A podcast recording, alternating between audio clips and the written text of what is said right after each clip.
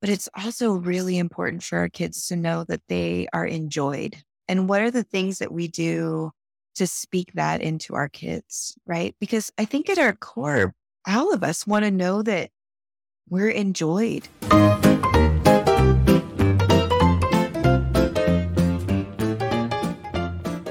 Welcome back to Adventure Parenting with Grace.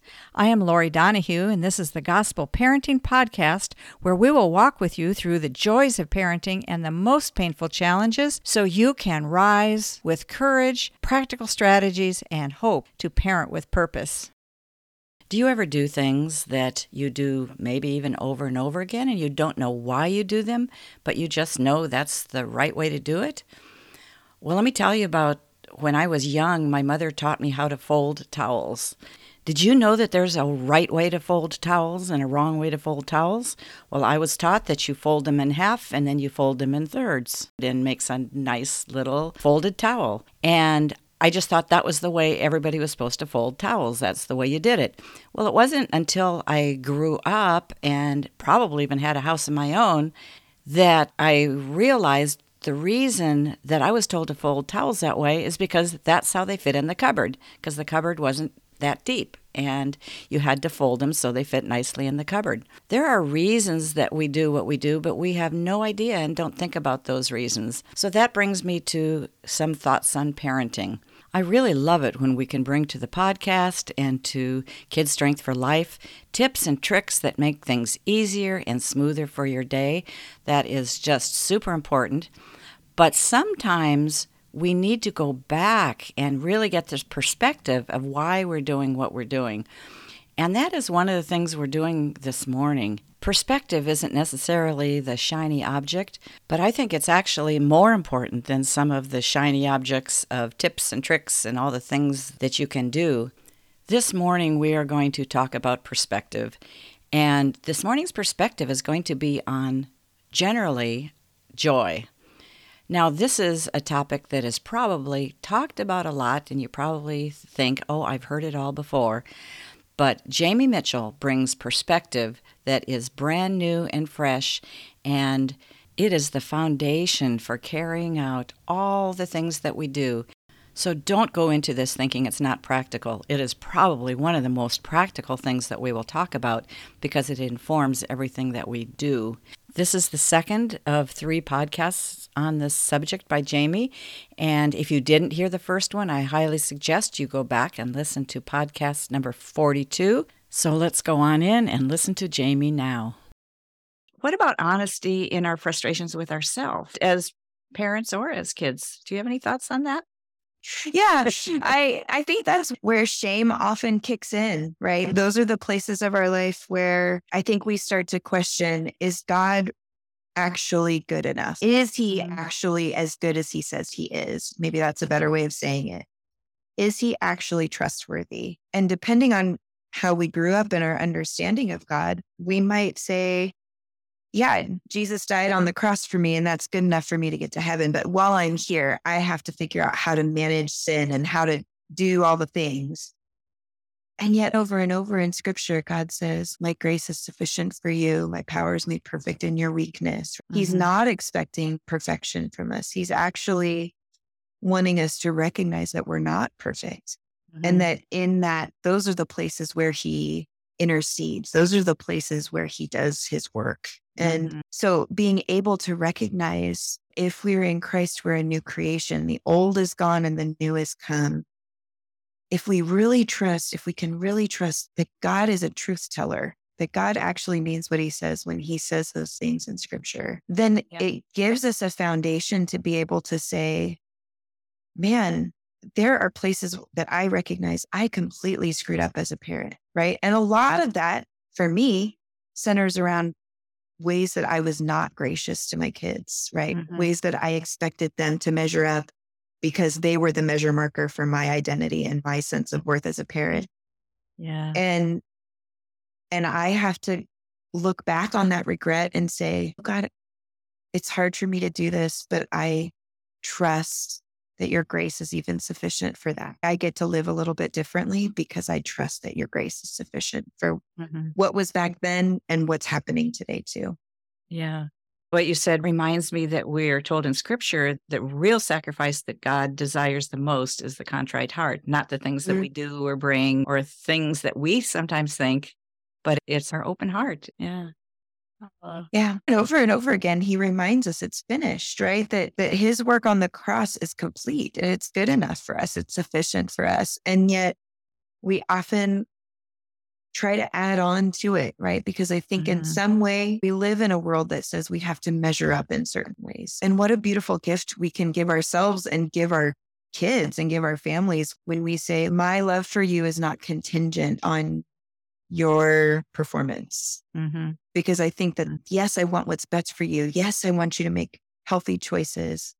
All of those things are true. And I will still be here when mistakes are made. And I'm going to work really hard to have a loving response when things don't measure up to my expectations because I think like how beautiful it is that we have a loving God who chooses compassion and care and grace mm-hmm. and not condemnation mm-hmm. when we fall short, when we make mistakes. Mm-hmm.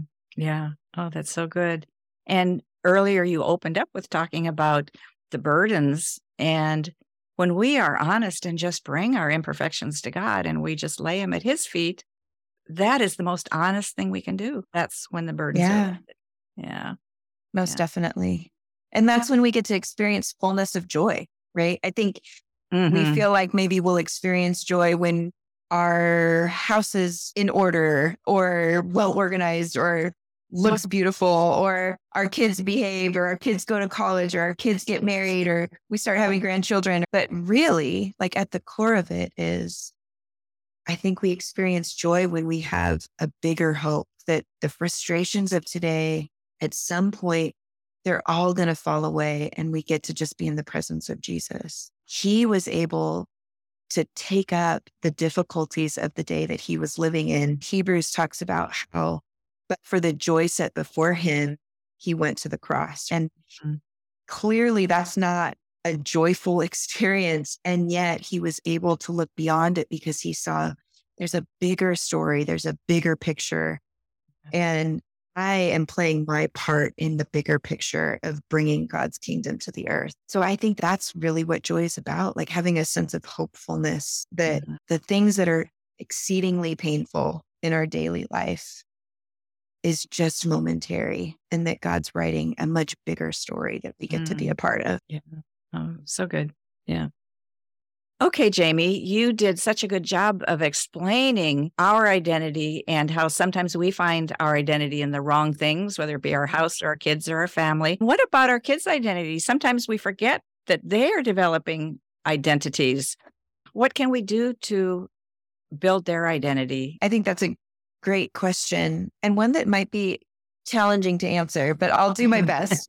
um, I think recognizing that in the same ways that we are complex and have our good days and our bad days and days when we throw our tantrums and days when we respond to things in ways that we're happy with and proud of, being able to recognize that in our kids and being able to say to them, not just with our words, but with our actions, like, you have been fearfully and wonderfully made. And one of my good friends along the way used to talk about, yeah, it's important to train our kids to discipline, to create boundaries for our kids. But it's also really important for our kids to know that they are enjoyed. And what are the things that we do to speak that into our kids, right? Because I think at our core, all of us want to know that we're enjoyed, not mm-hmm. just tolerated, not just um, expected to behave in a certain way, but that we're recognized and enjoyed. And I know Nicole, who you've had on your show before, she talks about just recognizing and making observations, not even necessarily, oh, I love your pink sparkling skirt, or you seem to really love dancing. You're so great at it.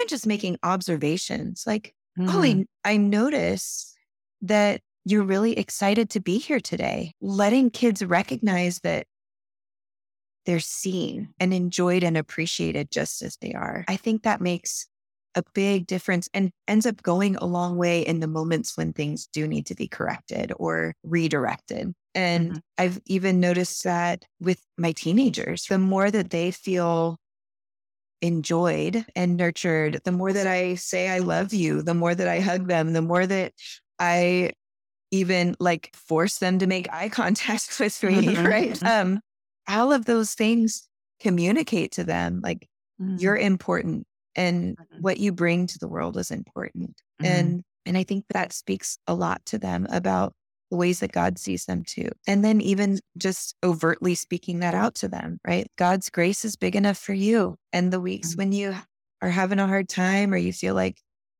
you're losing friends or things are falling apart, like God is big enough for that for you mm-hmm. too. Yeah, that's really good.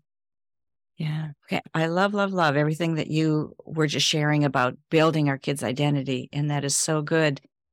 And I'm wondering if building our kids' Christ identity would fit in this, how you'd feel about that. When I say Christ identity, I'm thinking of that as believers, we become united to Christ. We share in his attributes, many of his mm-hmm. attributes, not all of them, obviously, but we share in his attributes. We share in his death and resurrection. We share in I think this joy that we're talking about comes from Christ. So I guess the question is how do we build Christ identity into our kids? As mm-hmm. a parent, that is a pretty hefty responsibility. Obviously, the Holy Spirit will do it, but what can we do to encourage it? It's interesting that you talk about the Holy Spirit. And scripture talks about how really it's the work of the Holy Spirit to prepare people's hearts to be reconciled with God. And mm-hmm. so I think then as a parent, if we recognize that it's God's job, it's God's responsibility, then we just get to be contributors to the larger story of God's work in our kids' lives, if that makes sense, which mm-hmm. I think maybe releases us from some of the sense of burden that we often carry as parents. If I don't do it right, my kid's not going to know Jesus. And right. And so there's something I think about being able to live in a bit of freedom with our kids and being able to say, gosh, these are the ways that I experience the goodness of God in my life. These are the things that life in Jesus has done for me. In Hebrew culture, they build their Ebenezer. And so that when people would see the stones, they would be able to remember and recount the stories. And so mm-hmm. I think there's something so beautiful about sharing scripture with our kids, teaching them the Bible, but then also sharing our own stories of these are the ways that God is forming me. These are the things that God is doing. These are the things that, like the little miracles, even surrounding your birth and your life. And mm. these are the things that I'm seeing God do in you, pointing them back to the source in that and saying, I can see the way that God is molding and shaping you even through hard things. I think it says something to our kids. And at least I hope it does, right? Mm-hmm. Because every kid is going to go on their own journey of turning their hearts to Jesus. And we don't always know what we're doing and if it makes any difference. But I, again, I just have to trust that there's a much bigger story at play. Mm-hmm. And that mm-hmm. the little seeds that we sow in our kids' lives when they're young will speak something to them mm-hmm. when they get older too. Yeah. Yeah, totally love that. I think you put that together very well. Thank you for that. Mm-hmm. I used to think that if I did one little thing wrong, that I'd blown the whole thing. Mm-hmm. And it's not like that. It's built with little tiny seeds, like you said, and each of those seeds grow something within our kids. And if there's one little seed that doesn't bloom the way we expect it to bloom, the garden is still beautiful. And our mm-hmm. kids will not be ruined by one little thing that we've done wrong, or two yeah. or three, or even how many. The Lord is faithful to do his work in our kids, even mm-hmm. when we mess up. And I just love knowing that. Yeah. Yeah. And I think often, I don't know about other parents, but I know that when my kids were young, I parented often from a place of fear. You talk you talked about it in your own life. If I make this one mistake, then my kid is going to turn out to do this horrible mm-hmm. thing or be this mm-hmm. person or mm-hmm. and And I think that's why I keep coming back over and over in my life. It's like I feel like I keep preaching to my own heart. God's grace is sufficient. It's okay for me to be imperfect in the same ways that it's okay for my kids to be imperfect. It's okay for me to have my journey towards greater trust in God. And it's also okay for my kids to have their own journey in Mhm. greater trust in God. Mhm. And if I'm constantly caught up in this cycle of worry and fear and anxiety, what is that communicating to my kids about trusting a loving God? Not that means that we, again, can't express honest emotions, but I think it's helpful to be able to say in those moments, I believe Jesus helped me with my unbelief. I believe that you have a good outcome. Help me in this place that I am right now, where I'm sitting, Mhm. where it's hard to see it. Yeah, yeah. So we have imperfections, but our God is perfect. And when we Mhm. have identity with that perfect God, then we share in that perfection. Not that we act perfectly all the time, but we share in his perfection. And I think if we can grasp that, it just is very encouraging. Yeah, it's freedom giving, right? To be able Mhm. to say, God's work in me isn't complete, but it doesn't mean that the work he's already done isn't good enough. Right. Right, and right. and he's continuing to mature me towards the person that he's Mm-hmm. designed me to be. And the more that I accept that instead of trying to fight it and perfect myself, the more I can say, God's doing the work of perfecting me. Mhm. And I just get to embrace it and trust it. And I don't know about you, but that brings me so much joy, right? If we're talking Yeah. about joy, it's like, yeah, oh, I actually get to live in so much more freedom. And because I can just trust that God's doing a good work and I just get to participate in it. We're going shoulder to shoulder in this instead of me trying to measure up in some way or yeah, fix myself so that I'm acceptable yeah. or fix my kids so that they're acceptable. Yes. Yeah. So the same journey he's taking us through, he's taking our kids through. So Right. when our kids at 12 years old do something that we think, oh no, this is the end, they've gone off the deep end, my kids are never going to turn out well, the story's not done. Mm. And Yeah. we just have a really gracious God that will carry us. Uh, Oh, that's so good. and that's such good news. It is good news. Yeah. When we set out on this parenting joy, we have a lot of expectations and they're pretty hard to meet. Our expectations are like way up here. And we Mhm. just think that everything is going to go the way we think it's going to go. Sure. And then we find out that it doesn't. Can we have joy in that? It's easy to know how to have joy when everything's going well. But what about when things aren't going well? Where do we, how do we find joy when things aren't the way we want them to be? Yeah, I think that's the struggle and the wrestling of every human being, right? I think that we create pictures in our head of what it's going to look like to be a parent. Well, how about that for a cliffhanger?